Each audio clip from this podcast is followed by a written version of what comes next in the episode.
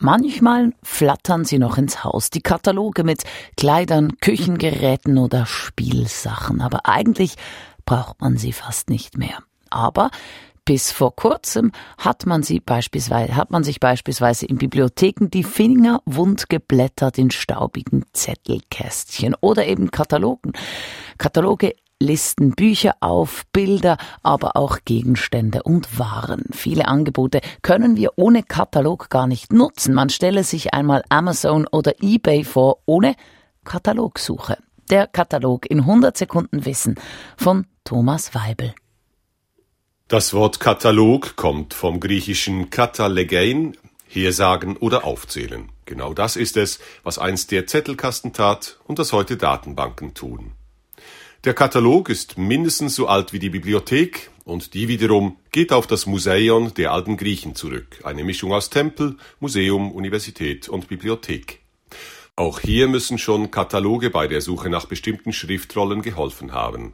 Selbst wenn vom größten dieser Museen, der legendären Bibliothek von Alexandria, kein Fitzelchen übrig geblieben ist.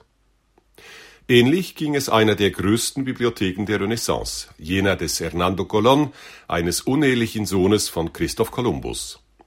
Colón hatte den Ehrgeiz, die Leistungen seines berühmten Vaters noch zu übertreffen nicht mit Expeditionen, sondern mit der größten Universalbibliothek seiner Zeit. 15.000 Werke soll die Sammlung einmal umfasst haben. Rechtsstreitigkeiten ließen sie nach Colons Tod 1539 auf weniger als die Hälfte schrumpfen. Sie kann als Bibliotheca Colombina in Sevilla noch heute konsultiert werden. Colon und seine eigens dafür angestellten Bibliothekare waren ehrgeizig und ungemein fähig. Vor wenigen Monaten erst wurde in Dänemark ein Buch entdeckt mit dem Titel Libro de los Epitomes. Golons 2000 Seiten starker, säuberlich von Hand geschriebener Bibliothekskatalog, der jedes einzelne seiner Bücher verzeichnet, einschließlich einer präzisen Zusammenfassung des Inhalts.